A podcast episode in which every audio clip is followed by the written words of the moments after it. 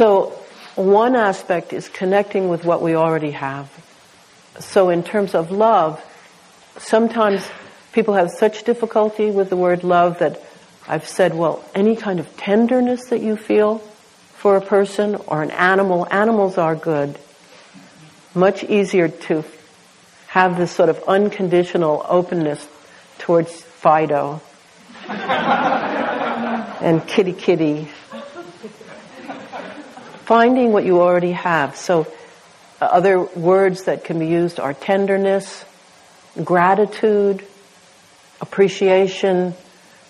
It's anything in this category of a good heart, good heartedness towards Fido or kitty kitty or your husband or your wife or your partner, your child, your parents, your old friend, whoever it might be, your teacher.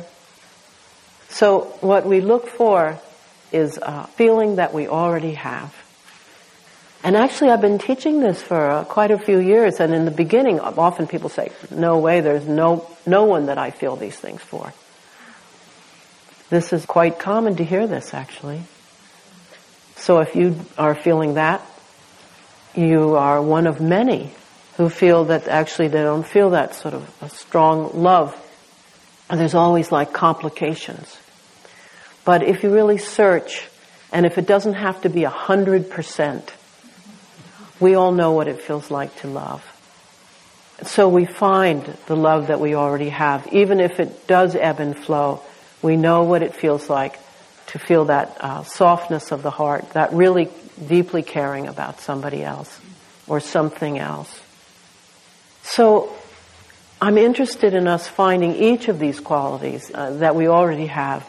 And the other thing I'm equally interested in us doing here in these six weeks is finding where it's blocked. And this is what I've gotten a lot out of reading Ken McLeod's book, Wake Up to Your Life. Because he emphasizes a lot something that I've been noticing for a long time, which is that when you start doing any spiritual practice that is in the category of awakening what you might call positive or unreactive emotions, not just these four qualities, but for instance things like generosity and things like patience, whammo, you become so in touch with where it's blocked. You know, when I first started noticing this, I'm just a pretty typical neurotic practitioner. I naturally thought I was, you know, wasn't doing it right. Turns out this seeing where it's blocked is the most important part of the whole thing.